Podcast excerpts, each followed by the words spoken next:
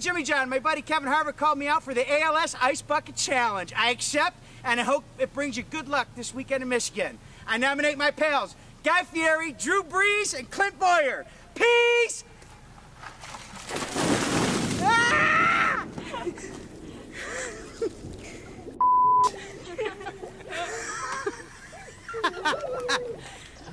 Jimmy John's, freaky fresh, freaky fast.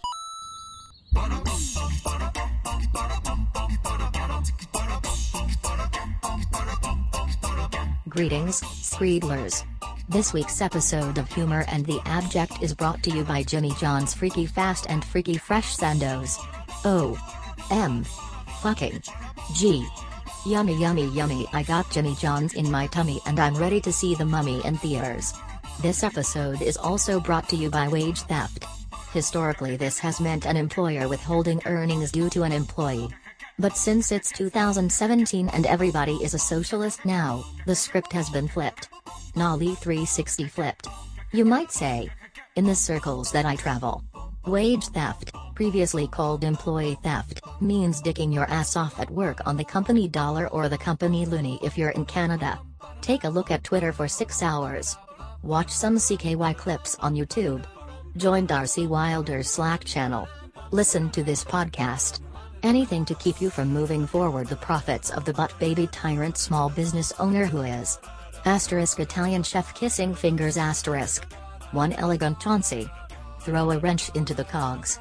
Imagine that you have a bone to pick with capitalism. And a few to break. Eat Jimmy John's.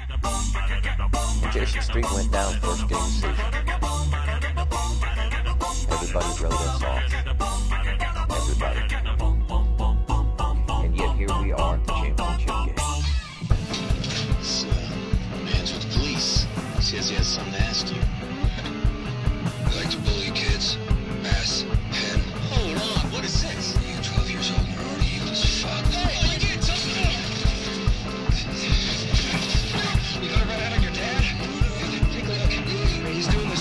Welcome back, everybody, to Humor in the Abject, the podcast. This is episode three. And as we kick things off, I do want to remind all of my listeners that the artist Dustin Yellin was in the band Rancid. Uh, last week, I'd recommended a few shows that you should check out, one of which has very recently closed. That's David Kennedy Cutler's One to One at Derek Eller Gallery. If you missed it, please go to humorintheabject.com. I did write a review of it. It was wonderful, and there's a lot of documentation from the exhibition there, so you can catch it. Uh, also, coming up this week, Sorry Archive, the curatorial collaborative, has an opening reception at Java Projects in Greenpoint from 7 to 10 p.m. That's this Friday, June 30th. The exhibition is called Astral Oil Global Family. It's got new work by Jonathan Durham and Rindon Johnson. And don't forget to head out to last week's guest, Amy Zimmer's monthly at New Women's Space. That was fantastic. That's going to be Thursday, June 29th at 8 p.m., featuring Eudora Peterson, Lena Einbender, John Early, Julio Torres, and this week's guest, Anna Fabrega. Uh, I first met Anna, I guess, a few years ago at this point at an open mic that I was hosting. We talk about that a little bit on this episode. I've been following her comedy ever since and counted her as a great friend.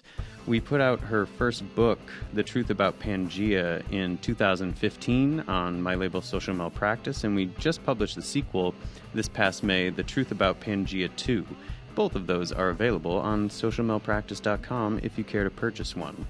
Uh, Anna has been on The Chris Gethard Show, Portlandia, The Special Without Brett Davis, The Jim Gaffigan Show, and writes and stars in the web series Jana and Shasta with comedian Ryan Bennett. Her monthly Sundays with Anna happens at Star Bar in Bushwick. The next one is coming up on July 2nd.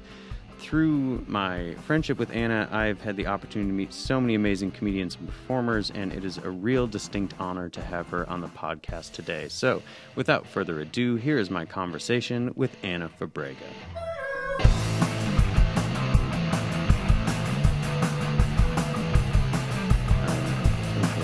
I'm gonna talk shit. Is this being publicly released? Uh, no, it's just for my own. I'm, Oh, I'm okay, just going yeah. to listen to it on my iPhone. Can you imagine if someone invites you to do their podcast and it's like just for them? It's a private pod, yeah, Yeah. just for their own ears. I like that though.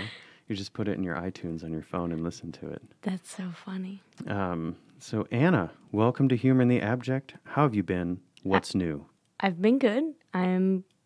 Uh, I started a new job Yeah. on Monday, commuting to an office, which I haven't done in three years. What area of the city is it located in? It's in Manhattan, in Midtown, um, near Bryant Park. Okay. What train are you taking? I'm taking the L to 14th Street I do that in the and, morning. and 3rd, and then walking to 37th in Madison. Oh, okay. Oh, you take it to third. I go to I go to Union Square and then I switch to the N, and then I get back on the train and go back to Brooklyn. Oh, It's pretty. It's I'm pretty, sorry. It's a pretty frustrating commute. It's about yeah. I wanted. I mean, I could take the six up, but I really want to avoid rush hour commute. And the weather's nice, so I'll walk. Was that twenty blocks or something? Twenty three. Yeah, That's pretty good. That's good. You know, because then I sit all day, so I'm trying to make sure I don't, you know, disintegrate. Yeah, it's fun though. The job is fun. Yeah, Or the walk. both. Both. Yeah. Yeah. Do you, you don't have to talk about what you're doing if you don't want to. Tell Oh no, me. I can talk about it. I'm writing for the Chris Gethard show. Really? Mhm. That's a great job. Yeah, it's very fun. That's really cool. Yeah. So you just hang out with other comedians all day and kind of like pitch and Yeah, for the most part. I mean, we're in pre-production right now because it's going to be a live show. Mhm. Um, so for the first six weeks, you know, at least so far this week, it's been you know, pitching ideas for episodes, for like one-off videos, for live pieces, things like that. And as we get closer to production and we know, okay, what actually like each episode will be, then it'll be a lot more. I think involved than right now when it's like, okay, well, what if we did an episode where like this happened, you Mhm. know? So we'll see how it goes, but it's I'm excited. It's my first like long term writing job. Any other things that I've written have been like for me for my own projects, and now I'm writing for someone else's show, and it's Chris. I love Chris. That's really cool. I'm like sitting over here beaming because I think when coming from the art world, perhaps when someone gets a new job, it's you know it's usually just a day job that doesn't really have anything to do with what they're interested in, and so I apologize for making that assumption. But I thought, well, you know, I remember you did you did uh, mathy finance stuff before of some kind, accounting type of stuff, and I was like, oh, maybe Anna's doing that again or something. But that's really cool. No, like- Congratulations. thanks, thanks. It's like a fun comedy job. That's really neat and Yeah. uh, serendipitous. I was Chris's voice was in my ears as I entered the studio. Here. Oh, was, were you listening to Beautiful Anonymous? I was, yeah. Oh. I'd been meaning to for a while, and I just kind of got turned on to it and began listening. I mean, I've known who Chris was for a long time, but finally added it to the queue Uh-huh. and started listening. And there was a, you know, it's a really fun show. Yeah, it's great. He yeah, he's got a lot of like little projects. I mean, he's got that, and then he had that uh, career suicide Yeah, thing on show. HBO, and um, now he's got this. It it it airs August third on truTV. True TV. hmm It was on Fusion, and now it's on truTV. That's really great. Congratulations. So you Mm-hmm.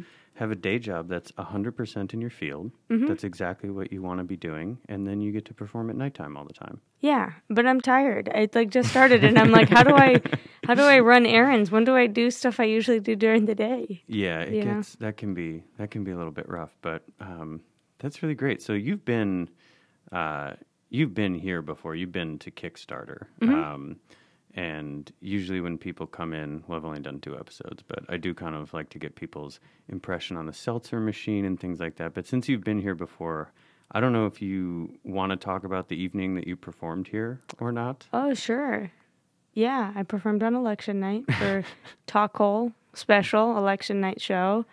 And I'm glad I was early in the lineup. It was, you know, a long show that was, you know, going on at the same time as the news about, you know, who, how the race was going and Which everything being projected behind being projected you behind as me. you were performing. Mm-hmm. and I did my bit, and it was fun, and everything's lighthearted. And then, as the night went on, and it became clear that maybe things weren't going to go the way we wanted to, the mood changed a lot, and and then eventually I left, and you came with me with Dre, and we went to my house and watched it there. Yeah, we watched Tynan and Lorelai, and I think Colin Mm-hmm. and a few other people were all hanging out, and it was the, um, that was the first time that I think that I've hung out with a bunch of you guys together, and people were kind of not nobody's really cracking each other up. No, It was a pretty somber, very somber. very somber occasion.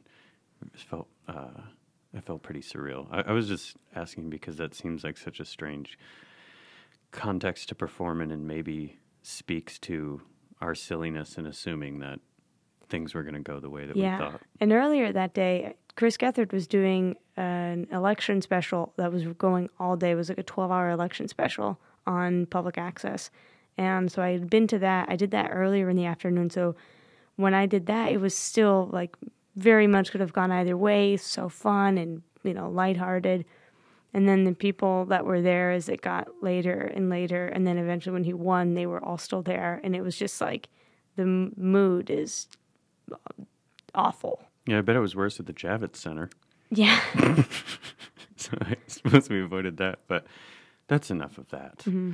Um, and we did talk a little bit about. So you're writing for Chris, but I wanted to ask about. Uh, you know, we were kind of joking before we got on the mics that we've talked so much that there wasn't what was I going to talk to you about, and but I do realize that I don't think that I've talked to you about your own writing for what you're doing before, and just kind of what that process is like because you have a very different style of stand up than I think what people assume stand up comedy is going to be like. And it's really kind of rapid fire. And you're sort of inhabiting all these different characters, but perhaps they're all versions of you when you're not. I mean, you explicitly play characters sometimes in videos and things, but when you're performing live, you kind of seamlessly move between these different sort of versions of you. But I'm curious about when you're writing those if these are characters in your head and then you're kind of acting them out but they're never named or if this is kind of or if that develops through live performance if you just write and then you kind of learn the voice after you've done them a few times It depends. There are some jokes that I wrote not thinking, how am I going to say this? I just thought it was a funny line. And others where I'll like a certain voice and then think, what would a person that talks like this say? Um, and when I'm preparing a set for a show, I try to organize it in a way so that nothing that's very similar is close to each other. And a lot of them change over time. Like there are some jokes that I've done like as one character that and I say character, but they're like not named. I mean, there are a couple. If I they do, don't have like a, an origin myth or anything no, it's just like I started talking like this in my room and I thought it was funny. So um, there are some characters that I have done more stuff with that I do name, but a lot of them are, you know, unnamed. Just I think like in my notes I'll put like if if I want to remember what the like inflection is like or something, I'll put a little note for myself, um, and then I'll always use that next time yeah but it's not it's not like um I'm, I'm not i don't feel like i'm playing any of myself in it. Unless i'm i don't know. I mean it's weird. It's like i am and i'm not. It, it if you watch. i apologize for projecting that onto you. Oh no no no. It's it's funny because i i think i'm a type of performer. And i mean there are plenty of people like this that if you saw my act you don't know anything about me yeah i you know that's a Yeah. very that yeah no it's not personal at I- all Yeah, I suppose. And actually, yeah, I mean, there's no, there's no distinct narrative or anything that kind of peels away the veil during the performance or shows like a, um, it's not really like letting somebody in in a particular way, No, Right. And that's not a criticism. That's Right, No, yeah, it's just a different, you know, style. And there are, yeah, I mean, it's not that I like, don't like that stuff. I've just never felt a desire to. And also, if it has crossed my mind, I think I can't make this funny. Why do I? I'm gonna. I don't know. I, I I've never been um, very drawn to that type of confessional, and I don't want to say confessional, but like, you know, let me tell you a little bit about growing up and my family and Yeah. all that stuff. Yeah. No, that makes sense. Um, huh. Are there people that you kind of feel like you're not modeling yourself after, but that were influential on that approach and that style? I mean, a few people come to mind for me, but I'm curious what you were absorbing that kind of shaped the way that you approach when you walk up on stage. Well, when I first decided I wanted to try stand up, um, Which is- I when was that? Just that was like three years ago, Uh-huh. like in June. Well, no, hmm. So there are like two dates in my head of like when I like started doing like live comedy, and I guess technically, like in June of no, no, in like March or something, uh, sometime in the spring of 2014, I had met Julio, um, and I was going to his show, and he was like, he had been, he had seen like my videos and stuff online, and we followed each other on social media, and he was like, you know, I think you're funny. Do you do live stuff? And I was like, I, I don't, but I would. I mean, I don't know what live stuff for me looks like. He's like, oh, you know, do my show. I was like, okay. So then I prepared a set that That's Julio Torres. yeah, Julio yeah, Torres. Um, I prepared a set that I don't remember what I did, but it was not like a lot of character things. It was still a lot of like short little things and then some kind of like longer like bullshit stories. But after that, a few months later, once I was like, I want to try doing stand up for real and go to open mics and stuff, um, I had lines that I wanted to say, but I thought that I couldn't do them the way I wanted to because I, I thought that stand up had to have a context and be kind of narrative driven. So I would write these lines. I remember one that was like, um, I saved the vest for last. Mhm. It's like someone who's trying things on and they've, mm-hmm. say- you know, so stupid, but whatever. I was like, I want to, I want to say that, but then I thought I can't just say that. So I need to like, so I had like all this stuff before it, like talking about going shopping and getting all these things, just so that I could at the end say I saved the best for last. Yeah. So I was doing that a little bit, and I was like, this doesn't feel right. And people were kind of like, it was not, I don't know. I was getting like weird reactions at open mics, and I was like, I don't, I don't know.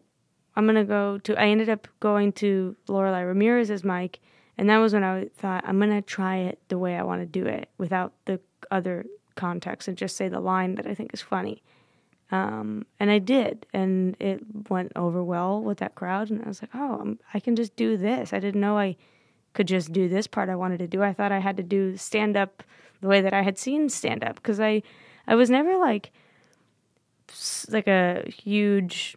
I don't want to say like comedy nerd, but like I liked comedy obviously growing up, but I wasn't like I didn't know who Mitch Hedberg was when I was in high school or in college. Like I didn't know a lot of these people that now when I perform, people kind of will be like, "Oh, that reminds me of Mitch Hedberg," or "That reminds me of you know other people that do really short form stuff."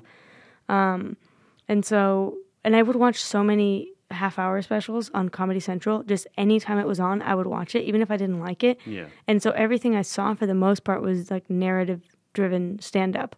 So I thought I had to do that. And then when I realized I didn't have to, it was like, you know, all what is it? All bets are off or something. I can do take the hat off, uh, unleash the chains. I I'll don't have- know. I'll have, I'll have all of the bets. Off. yeah. yeah that that makes sense because it's um the way that you perform often seems like you're only doing a punchline. There's no setup. And i think that that's something that i can understand why somebody would see one of your sets and say oh you kind of remind me of mitch hedberg or something simply because of the brevity or the way that there's kind of this um, strange moment afterwards that takes a second for that wave of laughter where you really get it to come through kind of thing. But you're not doing a you're not doing a setup a misdirection and then like a punchline. It's just like these out of nowhere type of things. Um, and i mean i guess i saw you perform the first time not uh, terribly long after you'd started when you came to uh, a very disorganized open mic that I was running that would go like five hours long and 40 people would sign up or whatever. but um, for the for the listeners, I first met Anna because uh, I think it was Emerson Rosenthal. He had invited you to come to it, and you came and you signed up, and uh, I was sitting off to the side, and I you gave me this bio that I was supposed to read for you that was just insane, and I had no idea what was going on. I can't remember what it was, and we'd never met before, and I was kind of giggling as I was trying to get through this thing, and then you went up, and you took the microphone stand, and you kept trying to adjust the height of it, and were acting as if it was stuck, and you couldn't do something, and I was sitting there and having this moment of like she's fucking with me. That's not. There's nothing wrong with the microphone stand, but then the longer that you were struggling with it, which I think you did for about 30 seconds, I started to think, am I being a very bad host? I should be helping her. But then I had this I don't need to be like the dude who goes up and helps the comic who can't do this or something. And then as soon as I stood up out of my chair, you released the thing and rocketed the microphone stand extremely hard at the ceiling. Did a 360 roundhouse kick, kicked the mic stand over, and screamed at me, "Is Shrek still in theaters?" and that was your opener. Wow. Now I'm like I'm like embarrassed hearing that. It was one of the funniest things I've ever seen, and it was like, I think it was about halfway through a marathon of performances, and you brought everybody back in, and then you did. I just hadn't, um, I hadn't seen anybody kind of do that rapid fire thing that doesn't have these setups. Every single thing was you turning on a dime and doing the. I mean, I remember a ton of the jokes that you told at that first one, which Wow. is really funny because I've seen you perform so many times since then, but they were etched into my brain. Um, And I think that that was just a, a stage persona that I'd not really encountered previously. Um, and even if you were still developing it, it was pretty pretty original at that point. I think I'd never seen anybody roundhouse kick a microphone stand over and then scream at the host about Shrek. So that was That's, I mean, it, the reason I said I'm embarrassed when I hear that is because it is like, I remember that mic was in like October maybe? it was fall 2014. Fall yeah. 2014. So I had started going to mics in the summer of 2014. So I still wasn't entirely sure what I was doing. And I was still kind of, and uh, not that this is like necessarily bad, but I feel like I was using what I would call like cheap laughs, like doing something really physical that would get a laugh. Um, I, I do still think is Shrek still in theaters uh, is funny, but the other stuff I'm like, oh, that was like I don't know. I met you when I was like figuring stuff out still, and I mean, I guess I probably am always gonna be figuring stuff out, but I th- well, from a you know an objective outsider perspective of first seeing it, it was pretty. It was a pretty fascinating um, change from the things that had come right before that. Um, we're going to take a really quick break uh, to hear from our generous sponsors who are supporting this podcast, and I will be right back with more Anna Fabrega.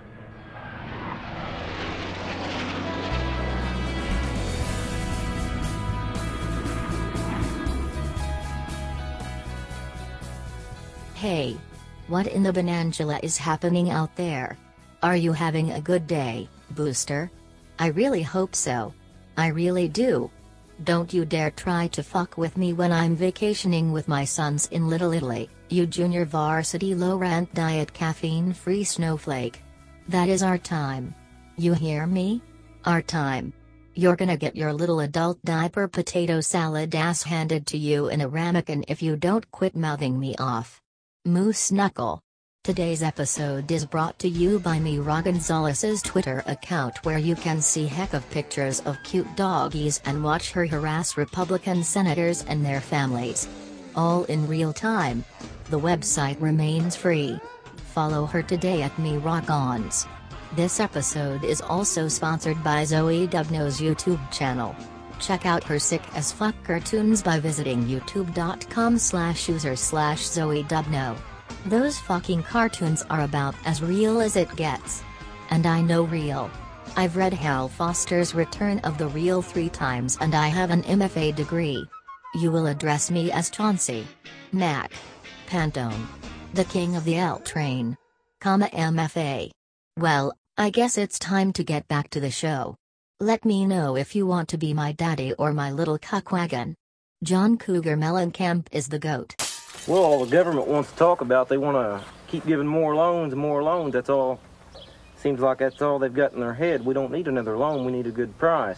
Just another farm loan. That's just another payment we got to make, and we can't afford to do that. I think the politicians are playing games with us, you know. It don't cost them anything to change the rule, you know, and embargo another country. Well, they want us cheap food, which I can see that, but they don't take the farmer into consideration at all. Just sick of working 10 or 12 hours a day or more and just breaking even if you're lucky, if you're real good. If I had to start all over, if I knew what I was going to be like when I got out of high school, I probably wouldn't have done it. You want to buy a farm?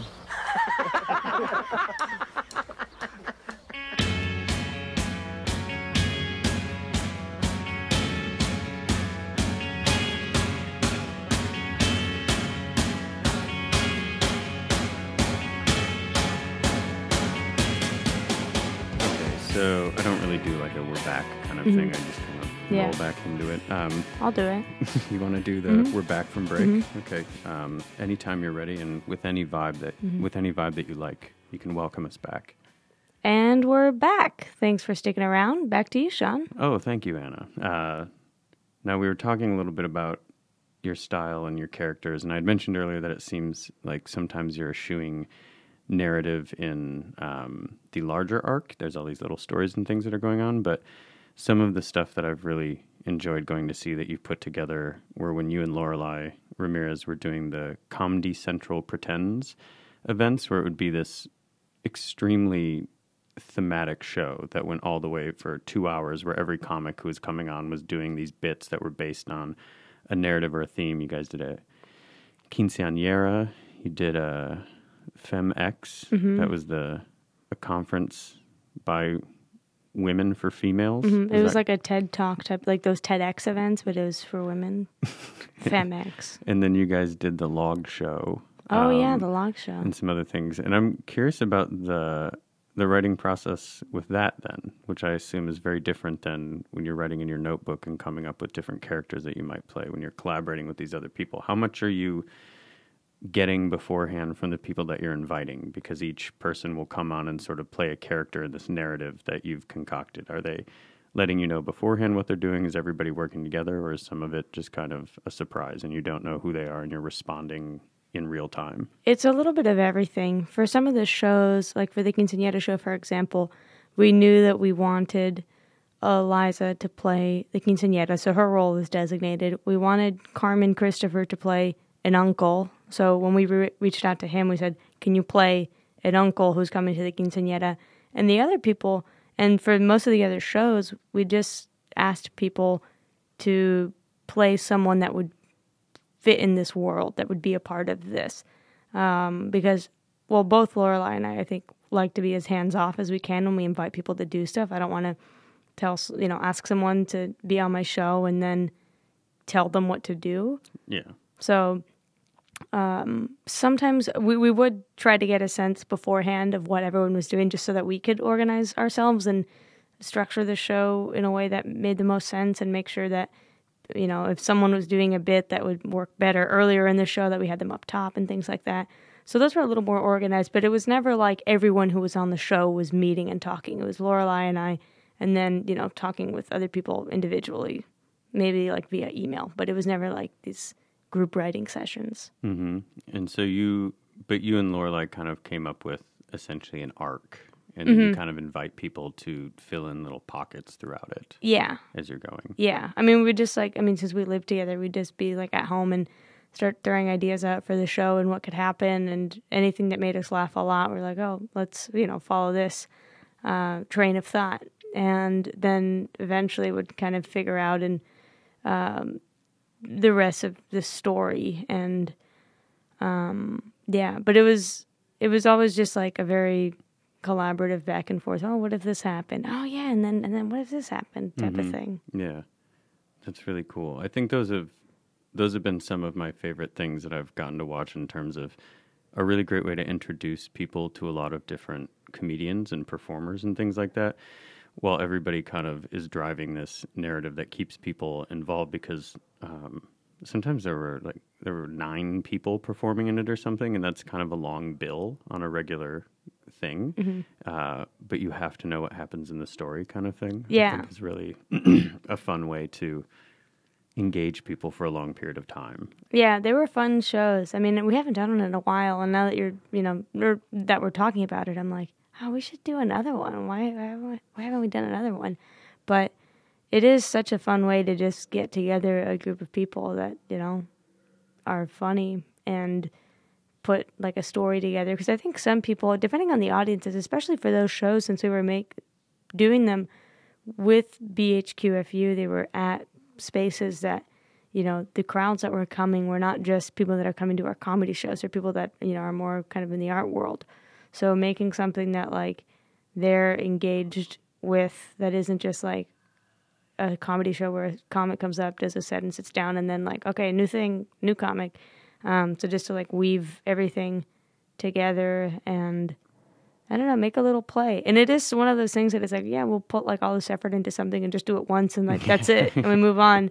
But I think that's part of the fun of it. Yeah, that's part of the appeal, I think, too, as an audience member, is you're just kind of realizing that this isn't a touring thing. This isn't going to happen again. You're watching this really insane thing happen in real time. And if you weren't there, that's kind of it. And most of these people probably are never going to do anything that's even kind of like they're not doing sets. They're mm-hmm. playing a role Right. in this kind of longer narrative. So you get this really different style for each person too than they might typically do if you go and see them at, at someone's monthly or something like that. Yeah, for sure. I mean, and the stuff that Lorelei and I do together is stuff that is so different from like what I do solo and like for her. And it, it's just funny when I think about it, like what our happy medium is. And it's been those shows that it's mm-hmm. just like, yeah, it's such a a fun, you know, experiment and experience to work with someone and you know just find out what your collaborations look like. And I always end up, I feel like it's a lot crazier than I would do on my own.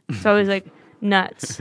I'm like I would never like do this, but for some reason with Lorelei, I'm like, yeah, yeah, I'll do that. She's an enabler. Mm-hmm.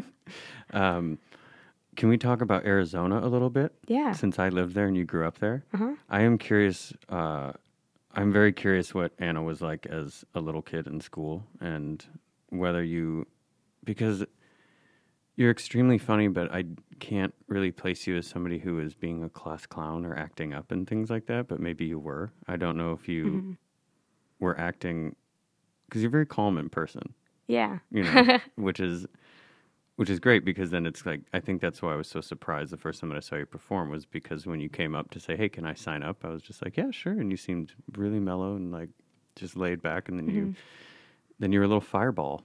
Um, but yeah, I'm curious what Arizona was like. Whether that has any. I mean, I can see some places where maybe that influenced some of those shows that you did with Lorelei and things, but yeah, I just want to know about you know Anna's youth. My time in Arizona. Well, we moved to Arizona when I was in first grade. Mm-hmm. So starting there, I mean, I was always like very well behaved in school. And it's something that I still think about now. I have these ideas in my head of like authority and following rules that I will catch myself sometimes um, and, and be like, why do I wait? Who cares if this thing is like a little off? Like, why do I have this like feeling of like authority? And I think in school, I was very much like that. Like, I do not want to get in trouble. I want to be a good student. I want to behave. You know, if people are talking, I'm annoyed that they're talking because we're in class and you're supposed to be quiet in class. and so it was very like that. Um, but I was, I don't want I wasn't like a class clown in the sense that I was like big and goofing off all the time. But like, I mean, I was messing around a lot, but always like I would never do anything that would get me in trouble because I didn't want to get in trouble. And when I was in, like, I feel like I w- it wasn't until I was in high school that I kind of realized, you know, that I had such an interest in in comedy. Um, in middle school, like, yeah, I, I wouldn't say middle school was anything noteworthy. Um, when I was in high school, my junior and senior year, I was on an improv team. My school had like a, it was like five or six people on an improv team Is this in Tempe? in Scottsdale. In yeah, I grew up in Scottsdale. Okay. And I lied on the last episode. I said you grew up in Tempe. I apologize. Oh, Scottsdale is Oh, Scottsdale, Tempe. It's yeah. Tempe's hat. it's 35 minutes away. it is not. It's just on the other side of the 202. Well, yeah, I guess it depends what part. They're close, but it's an honest mistake. It's part of the Phoenix metro area. I apologize. I feel like when I lived there, if I had misidentified someone who was very serious about living in Scottsdale as living in Tempe, they would have been I don't very upset. I know, that, I know that you don't. um, but anyways, high school improv team. Yeah, and that's when I kind of realized like, oh, I like I really like performing for people in like a comedic setting because I've been playing a lot of music. That was like my main like performance thing. I was playing drums in like bands when with friends and stuff. What are those bands called? Give me some Um, names. I'll I'll tell you a couple of mine if you. If I'll you tell you I'll tell you the one and only name. Okay. When I was in seventh grade, I was in a band with these two guys. It was me playing drums, one of them playing guitar and singing, and the other playing bass. And initially, there was a fourth girl who was also playing guitar, but she left. So then, when we were coming up with the name, I think this was my suggestion, but I'm I pray to God I'm wrong. Remainder of three, because we were Oh, yeah. three Yeah, people yeah, left. yeah. No, like a math, Yeah. Um, a power trio. but that was the only thing that was named. Oh, Okay. actually, that's a lie. When I started making music myself, just I bought like a loop pedal and I had a little um, one of those like M audio boxes on my laptop, and I would like record stuff in there on on uh, a keyboard and in Fruity Loops or excuse me FL Studio. I don't even know if it's still around, um, but I was making music under the name Whale City.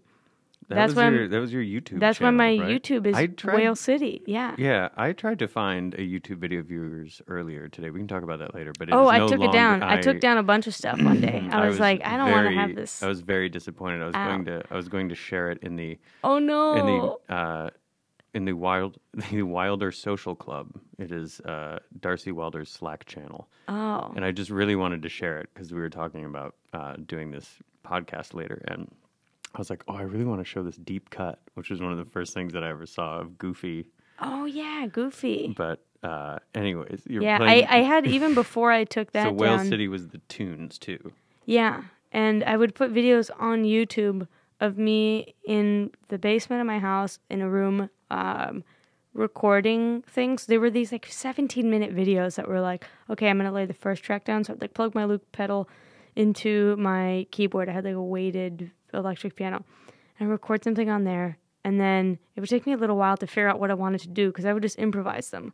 So I would start, and then once I found something I liked, okay, loop it, and then plug into like the guitar, record something on guitar, plug into the bass, put, record something on the bass, and then go to my drum set. And since I didn't have enough mics to mic my drum set, I would record. I would either put one mic kind of in between my hi hat and my snare and hope that it like picked up enough, or I would record each drum individually.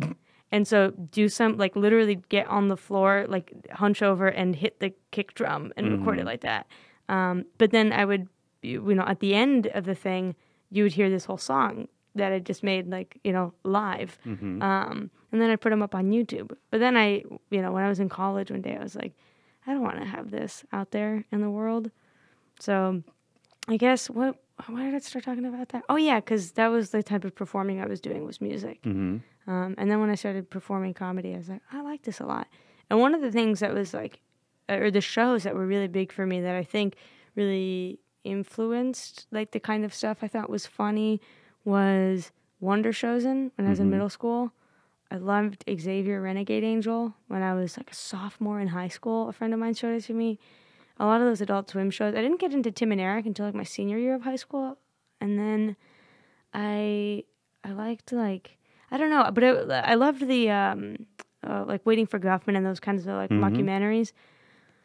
And I liked Thirty Rock too a lot when it came out, but I was never like I was never a comedy nerd. When I started doing stand up and people would be like, "Oh, do you like so and so?" I'm like, "I don't know who that is." Like, you don't know who that is, and you're a comedian?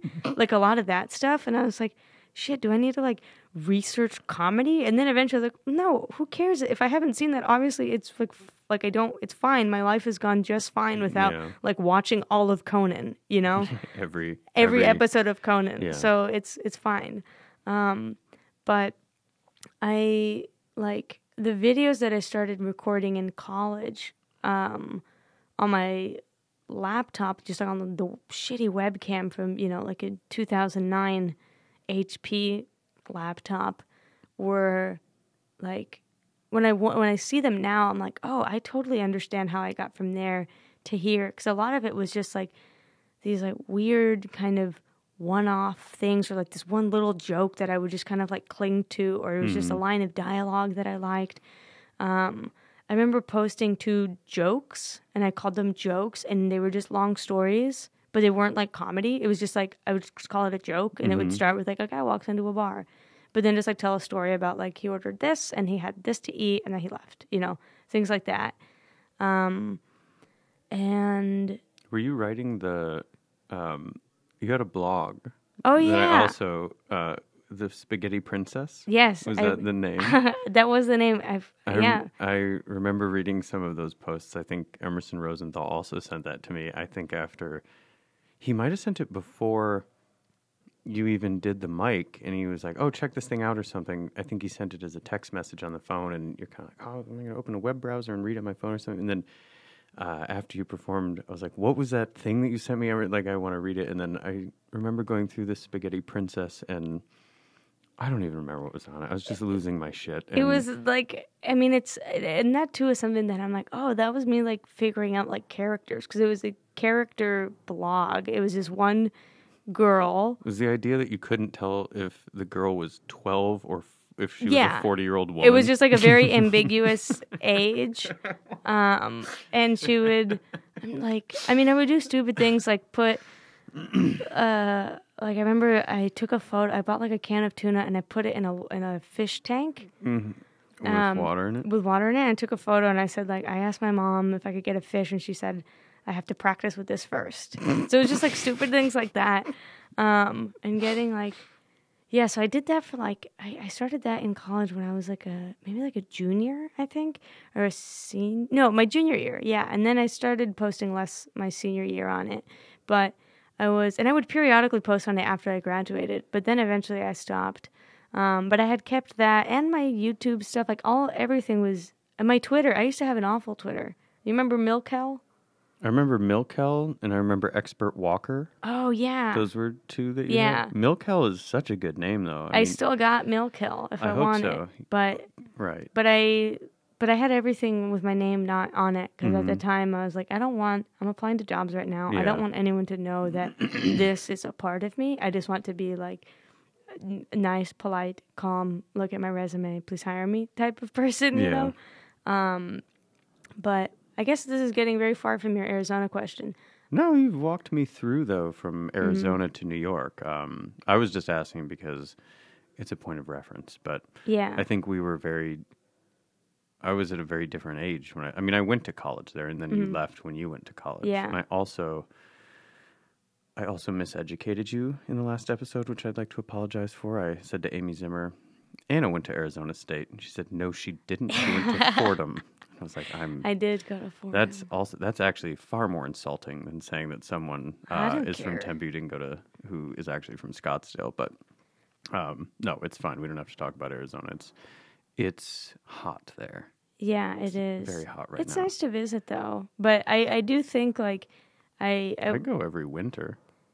I, I went last, last in the winter years. too. Um, but Claire is from there, so we Yeah. go. Well, we go to Tucson, I guess, which is a little different and Yeah. sort of more novel because I didn't live there for a long time, like I did in uh, the Phoenix area. yeah, but I liked Arizona. I think in like I don't know. Now I'm like thinking about like okay, what was like improv like when I was in high school? And I think I always and I don't know how else to describe it. And I don't mean to sound like like whatever, but I feel like I was the one that like w- people would be like, "That's so random. How do what?" You just said that? Like, where did that come from? Like that kind of thing, Mm-hmm. you know? You're like, well, I'm improvising. But it's by definition, it is random. but Yeah. it was always like my I don't know. I I think my my sense of humor was always just kind of like Anna's so weird, like that kind of you know vibe. It was. I remember. I use this. I probably overuse this adjective to describe people's comedy. I most certainly do, but I think I got it from Steve Martin's autobiography, which he said. I think when he was very young and performed one of the first times, someone said, "Young man, you have an oblique sense of humor." And I think that's a really fun way to describe um, a lot of the people who you kind of run around with and the people in that scene and also your own work that I find it to be a very oblique sense of humor. And I mean that as a as a very genuine compliment. It's a I'll take it. yeah, yeah. I'll Oh, take any compliment I can get. That's fine. Yeah. yeah. Um no, that's that's uh I think that's kind of fascinating to think about the the music composition actually. If I can go back to that for a 2nd because I asked I've asked Lorelei Ramirez about this too, about structuring the way that you approach a live performance when you're doing something solo. And you had talked before about how you're thinking about all these different pieces and how you're going to move them around and things like that. And it's really, I think, a background in music probably has uh, enriched your ability to do that because you're thinking about you're thinking about a set maybe in the same way that a song happens, where there's kind of like there's an intro, there's a verse, there's a chorus. You got to kind of switch for the bridge, you come back for the chorus and things like that. Yeah. And even if it's subconscious, I'm sure your ability to compose music and play instruments and things like that is uh, no pun intended, instrumental in your ability to concoct a set and understand kind of how people are going to respond. Yeah, I guess when you put it like that, I do now when I think of sets like to have things in the beginning that in my head are like an intro, like a way to kind of get you in. Usually it's like a longer sort of bit. So then when I start doing a lot of short things, you're you you know, you are already kind of on board. Yeah. And then break things up in the middle a little bit, do some audience stuff, more of A little crowd work. little crowd work, You, you, do know. like crowd work. I do. I mean, it. I, I do crowd work most just at my show that I host. I love. That's that's sort of uh, par for the course, though, right? Like if you're hosting, Yeah. you're kind of Yeah, kind of getting people. yeah, and I and I get it out of my system because I don't do it in my sets the way that I do it when I host. So I get to just like mess around and talk about nothing. no, I'm fucking with you. I mean, you do crowd work, but you do this very controlled. You're not asking people right. I'm not like, dinner. where'd It's you come very- from? It's Yeah, a very controlled kind of. Uh, we're going to perform a task together. Yeah, and I'm going that's to. a good way to I'm say going it. To like, there's a. I think about to this um, artist Michael Portnoy, who uh, he's married to Yeva. Do you know Yeva? She's a Oh, performance artist. Wait, Yeva Milask, Lord of Beef. Yes. Yes. Uh, Michael and Yeva are married, and they were my teachers at a residency one time. And Oh. they're both really funny performance artists. But Michael Portnoy describes himself as instead of a instead of doing relational aesthetics as art, he's a relational Stalinist. And I see that in your kind of like, hey everybody, we're going to do this thing together. And they're not you're not really asking for audience participation, which I Yeah. think is great. You're sort of forcing it on people, and that's a great uh, approach though, because there's nothing sadder than the band that's asking people to come a little bit closer to the stage. Yeah. That's one of the Oof. one of the Can, can everyone just move in? Everyone just move in a little bit. yeah, that's tough. I mean, that happens at shows too. When when the rooms are laid out in a way that's not doesn't automatically make people move up front, yeah. you know. And then yeah, I'm always a big fan of when people um, try to get everyone closer to the stage, so that as the show goes on, you know, it's not it's a, a bit warmer Mm, for the other comics. yes. Yeah. You're setting it up for them, hmm giving them a layup. Yeah, it's nice. Um, but I'm trying to remember. You had mentioned something that made me. Th- oh yeah, the music thing. Um, I also I think in like I hadn't thought of this before, but a lot of the order of the sh- short jokes that I do and character stuff is like it depends on how they sound. So if I think like something sounds too similar, the two voices sound like a little too similar, Like the actual voices or the content of like, like what the they're saying? actual voice Mhm. that I'm saying it in. If it sounds too much, like I wouldn't do like a Dr. Escobar type voice alongside the voice of the person who spins the rotisserie chickens because they sound You're similar an- enough. you're such an asshole. It- Well, I mean, I mean, not that anybody knows who these are, but it's like, but you know them, so you know, what I mean. Yes, no, I know, but it's just to offhandedly be like, Yeah. well, Dr. Escobar and the person who spins the rotisserie chicken. Yeah. um, but yeah, there's like little inflections that yeah, yeah, no. Like color or something. Like Yeah. they have different colors. yeah that's a good them, way to sort of. describe it and it's it's not it's not peach like orange and peach are different Mm-hmm. they look similar when they're next to each other but they're not so i'm gonna move them apart and put like blue in the middle Yeah, yeah, it's really structural and Mm-hmm. kind of. Um, I talked to Lorelei about that before too, about whether it's like sculptural or structural, or um, but maybe like composing is a better, a more accurate way to think about it because it's very much like looking at looking at the structure of a song or something. You're like, oh, we can't repeat that part again, Mm-hmm. Right. Mm-hmm. Or we can't. We have to do a dynamic change here, or we have to do something to get yeah attention. when people say you're a comedian i say no i'm a composer you do. so i like to think of myself as more of a composer That's great. okay, we're going to take a quick break, uh, hear from our sponsors again, and we'll be right back with more Anna Fabrega.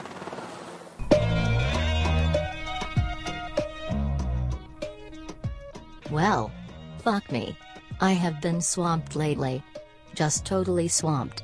Living in New York feels like a full time job. I don't have time to buy groceries. But I love to cook. It's a real catch 22. And I'm not talking about the ska band if you catch my drift. Wouldn't it be easier if I could come home and there was a box outside of my apartment filled with delicious ingredients that were pre-measured to ensure no waste? That would be the pajamas belonging to a cat. That's why I signed up for YouTube TV. I use it to watch Fargo and the new Twin Peaks.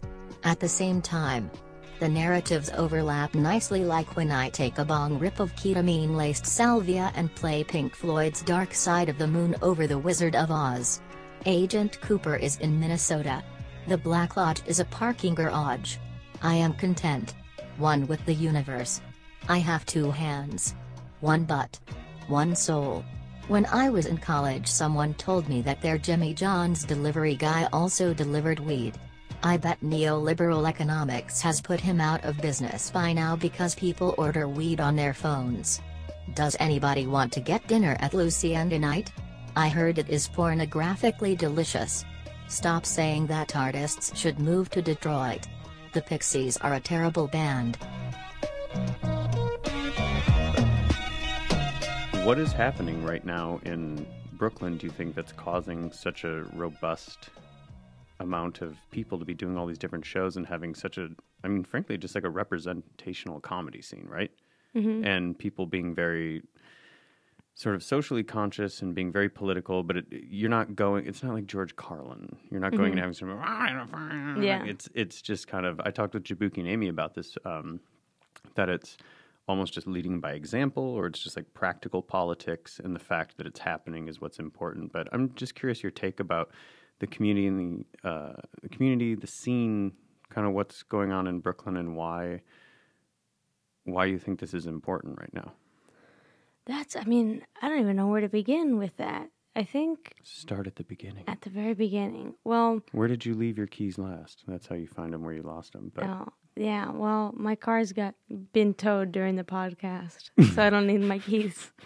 Um, but I guess, hmm, I think what's happened is a lot of people who were in kind of disparate scenes were like eventually found each other because pretty much everyone that I know are people who have been performing for as long or longer than I have. I'm, I think, more like newish to the group of people that I'm with in terms of like when I started, yeah, but they were all doing stuff and then slowly found each other. It was kind of born out of this necessity of and feeling like at going to a conventional comedy club, like you would, you know, the Comedy Cellar, those places in the West Village, um, and going to open mics at places in the sort of like UCBs and pits of the world, like.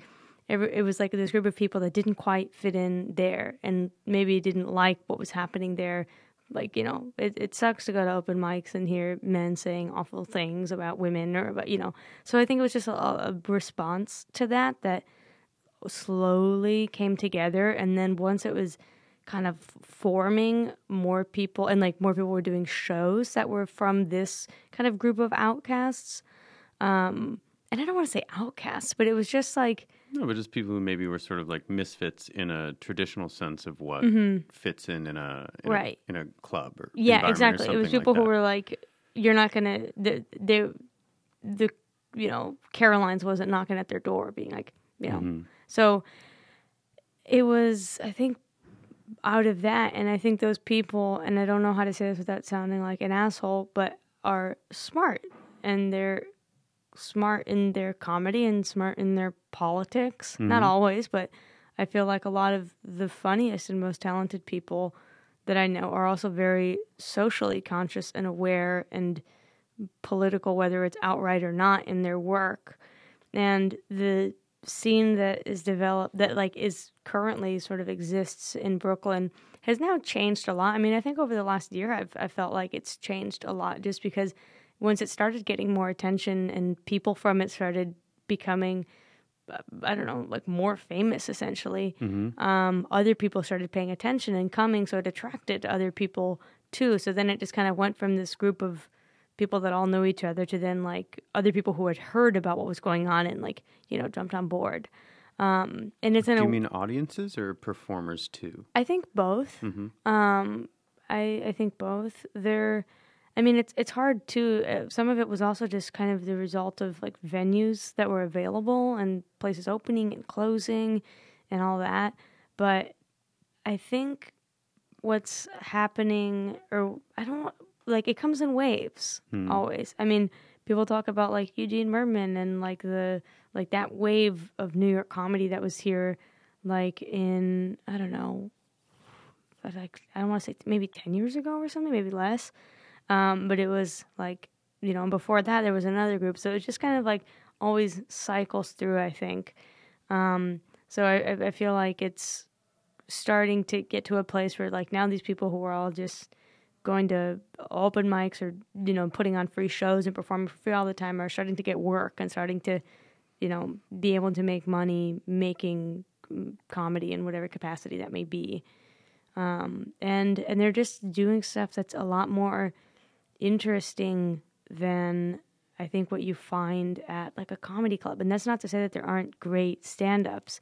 And I think there are some stand-ups who fit the more like traditional sense of a stand-up that perform for these crowds or in these spaces for these people that um, do like fit in really well. And I, th- I mean, Jaboukie in my head is a stand-up. He's Yeah. you know, he's a I think a great example yeah. of someone who's like he's not doing like character stuff and bits. Sure, he does that like you know feminist bro thing, but like he's a stand-up and he's No, an amazing like stand-up. yeah, it Yeah. very in control, and it feels like a structure that you're familiar with. and Yeah. he's, he's slightly different in his maybe vibe of what he's talking about, but in general, he yeah no he Mm-hmm. Yeah. he could fit in in Right. multiple contexts, and Yeah. people would understand what he was doing. Yeah, so I think there are people like that that can fit well any place that you put them because anyone who sees him can recognize like that he's very special, you know. So I think there are people like that that like float through like different facets or like parts of the comedy scene with ease and then and and they tend to be like I don't know, uh, uh,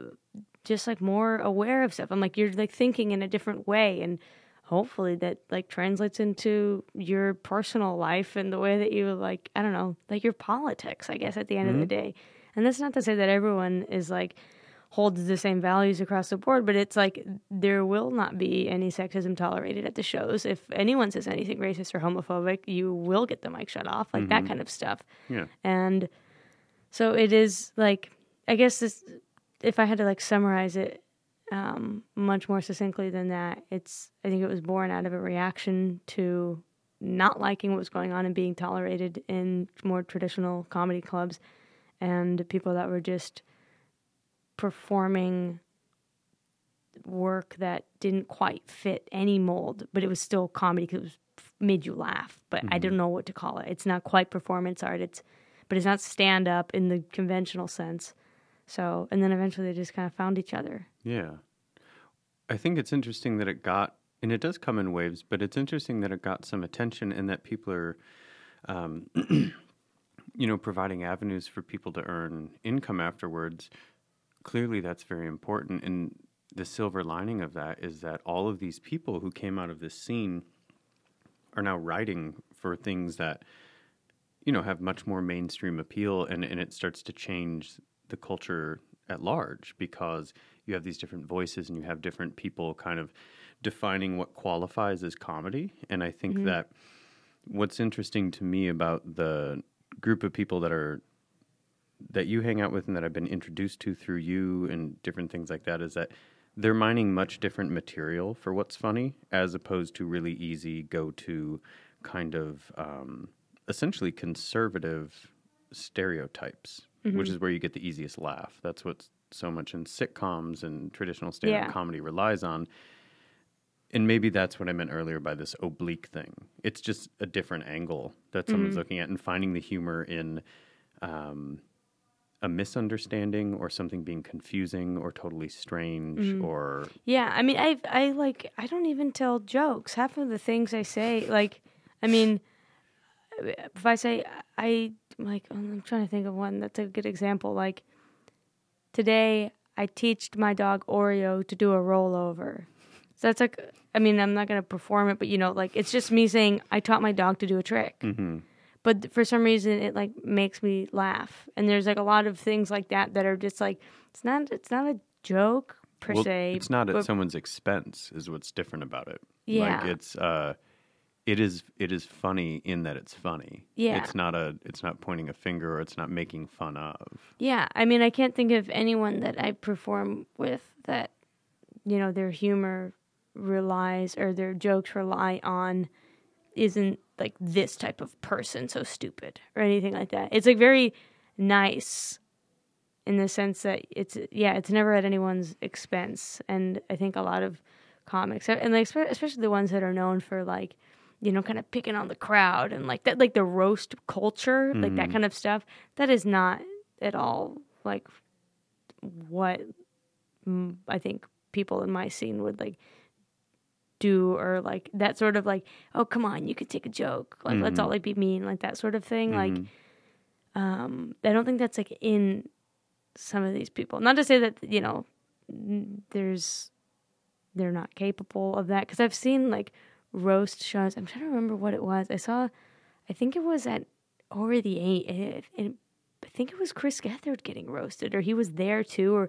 someone like was getting roasted and it was their friends and seeing like their take on a roast was so funny because it was still that like idea of you know let's kind of poke fun at each other but it's not yeah there's like it's just like not mean hmm. i always am like why why are there mean comics you're a comedian you're supposed to make people laugh don't be mean doing it what Yeah. No, there's there's already enough mean stuff. It seems like, and I, it, it's really easy to make fun of something. And Yeah. it's really easy to be mean to somebody. Actually, that's that's you know, we could do that in grade school. I think the the task that's been undertaken by the community that you're a part of fascinates me because it's a different it's a different calling, but it's also a different challenge to come up with. And it's not clean comedy. I mean, people curse and they Yeah. say like fucking weird, awful things, really yeah. Uh-huh. weird shit. There's like some grossly violent stuff. There's horrifying things, Mm-hmm. but it's um, but it's never. None of it feels reductive, if Mm-hmm. that makes sense yeah and there's this kind of attempt to be generative or expand the field of what can be turned into a joke, not in like let's push the envelope on which fucking marginalized group we can fuck with next. Right. but PC culture is ruining comedy. All that stuff. I'm like what? I think it's no, that's it's a generation of people who are simply um, woke. They are quite simply woke.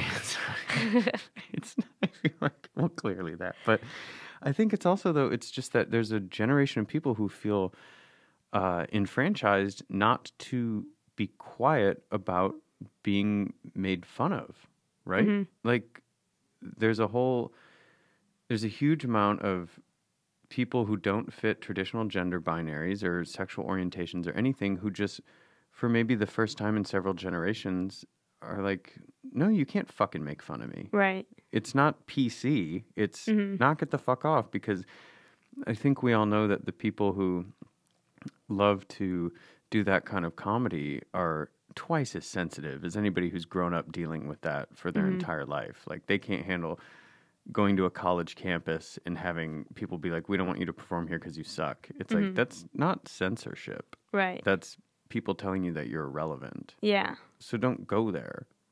yeah That's not your demographic, I guess. But I agree. I think it is a lot. People are in my generation, and I, I mean, when I say uh, You have to stutter when you say my generation, my, like the because I was like my, my my generation. What is my generation? I don't know what technically what the age or years, you know, birth years for my generation You're a millennial. as. I'm a millennial. I'm on the cusp, I think. oh, I was 82, which I think in some circles is not uh, is not a millennial, and Mm-hmm. some is, but I don't think I don't think is Gen X. I think Gen X is 70s. Like you had to be born. Mm. Yeah. It's the generation between baby boomers and millennials. Yeah. I think I'm in a weird yeah, you're on the cusp. micro gap, but yeah, you're a, a a sun millennial and a, a Yeah. Gen X moon. Yeah, and a baby boomer rising. Absolutely. That's yeah. That's I mean, and that makes sense because I um I took out a mortgage that I couldn't afford and I Mm-hmm. also have done everything in my power to raise the cost of college. Yeah. Um, and I said I still support the Iraq war. Mm-hmm. One of the few proud Yeah. supporters of the occupation. Jesus. Um, but what was I gonna say? Oh yeah. Um, I I think people yeah are just in general, out comedy aside, just much more socially aware and mindful of things in a way that has not been present in the past. and and it's like bled into comedy. Yeah. It's good. I think it's very healthy. Yeah, yesterday I was I saw my grandparents and on the TV my grandpa was watching You saw your grandparents on the TV? I was I was at my grandparents and Oh. period. Mm. My grandpa was watching Two and a Half Men. The, is that the one with what's his name? Charlie Sheen? Yes. Yes. Later replaced by Ashton Kutcher. Okay. When Charlie it was with Charlie went- Sheen, yeah. and and just like walking by the TV, I heard some you know thing happening in the show about Where one of them, he was calling someone gay, probably. yeah, it was like I'm not gay. Literally, like the joke was like, haha, being gay. I'm straight. I'm not gay, and I was like, this is unbelievable. This is like one of the most successful sitcoms in I think History? Charlie Sheen was the highest paid yeah. actor in a sitcom at In- any time for that, and that's why he wasn't on it afterwards. Is because he wouldn't take. He, he wanted a rate. I don't know, but whatever. Yeah, it's it's And that- highly regressive, and it's actually that's what I meant. I guess earlier when I said that, and I I stole this from Simon Critchley, who's a philosopher, and he came to the class that I taught, but he wrote a great book that's called On Humor that I think everybody should read. It's really slim, but he really talked about in a class visit when I had him where he was like, everybody who does comedy pretends like it's this highly progressive avant-garde thing and that you're the court jester and you speak truth to power and all these things. And he was like but anything in mainstream comedy is it's incredibly conservative in its politics and its recognition of history. And it really relies on some very lazy and um, outdated and ridiculous stereotypes that are i guess like i said earlier reductive. But yeah it's it's it's fun to go to the shows and see all of these people and they're making me laugh about things i'm like i didn't even know that that concept was funny. I hadn't thought about yeah. that or whatever you know? Yeah, and it's great, and you don't you don't have to go for the I don't know I don't want to say low hanging fruit, but like the stuff that relies that like the laughs are dependent on people having like essentially being like bigoted Mhm. in some way, you know, edge like lords. yeah, like people who would laugh at, you know, a joke about two straight guys, and one of them's, you know, what if they're gay? No, haha, I'm not gay. Shit, that would be crazy Yeah. if two straight guys were gay Yeah. What if he seems straight, but he's actually gay? that You know, that stuff. I'm just like, no, No, that's so stupid. Yeah, well, I think um, you know everybody that you're involved with, yourself included, obviously, are fighting the good fight and doing some crazy progressive things that are. I think I'm very interested in, and not to you know put too much importance on this or that, but I think in, you know, ten years as people look back on New York's art and comedy scene around this time that we're in, that the people that are leading the charge and the group that you're involved in and it's you're not in a you're not in a union but i mean simply the scene mm-hmm. that's happening I, I think it'll be historically recognized as a really big sea change in the way that comedy is understood and the influence of different people writing for shows and things i think it's I, I hope know. so. I hope it makes a difference, and I hope that what is can like very successful in a mainstream sense changes and doesn't, you know, rely on, you know, punching down hmm, because it doesn't need to. And I also think that there are. I mean, I, I don't know how to say it without sounding so, I guess, like cheesy, but I kid you not. Every day, I think, oh my god, I'm around the most talented people I've ever met in my life, yeah and and they're just like here, and we're just like doing this. I'm like, wow. One day, people are gonna, you know, and it's already started to happen with some people, where people are, you know, in a more mainstream sense, recognizing the caliber of their work, if you will. Um, and and it's really, I mean, I get so excited when I think like, wow, where's like this person gonna be in in five years or in ten years or Yeah, I think about that a lot too. Sometimes I, I, I mean, I tweeted about this a little while ago. Very, uh, I felt very cheesy and dorky, but I pulled a bunch of my friends' books off the bookshelf and just took a picture of them and tweeted it. And I was like, my friends are so talented and beautiful, and this is crazy that all of these people make these things. yeah, and they're in my life hmm and they're my friends. Wow. That's beautiful, Anna. I think we're at time. I want to wrap it there. Great. Positive note to end on. Thanks for Very having me. positive note. Thank you for coming on. Um, and, you know, thanks for everything that you do and for introducing me to so many great people. And Likewise. I hope that everybody makes sure to follow what you're doing. And congrats again on the writing gig on Chris's show. I'm looking forward to seeing the new season. Thank you, Sean. Okay. Thanks, everybody.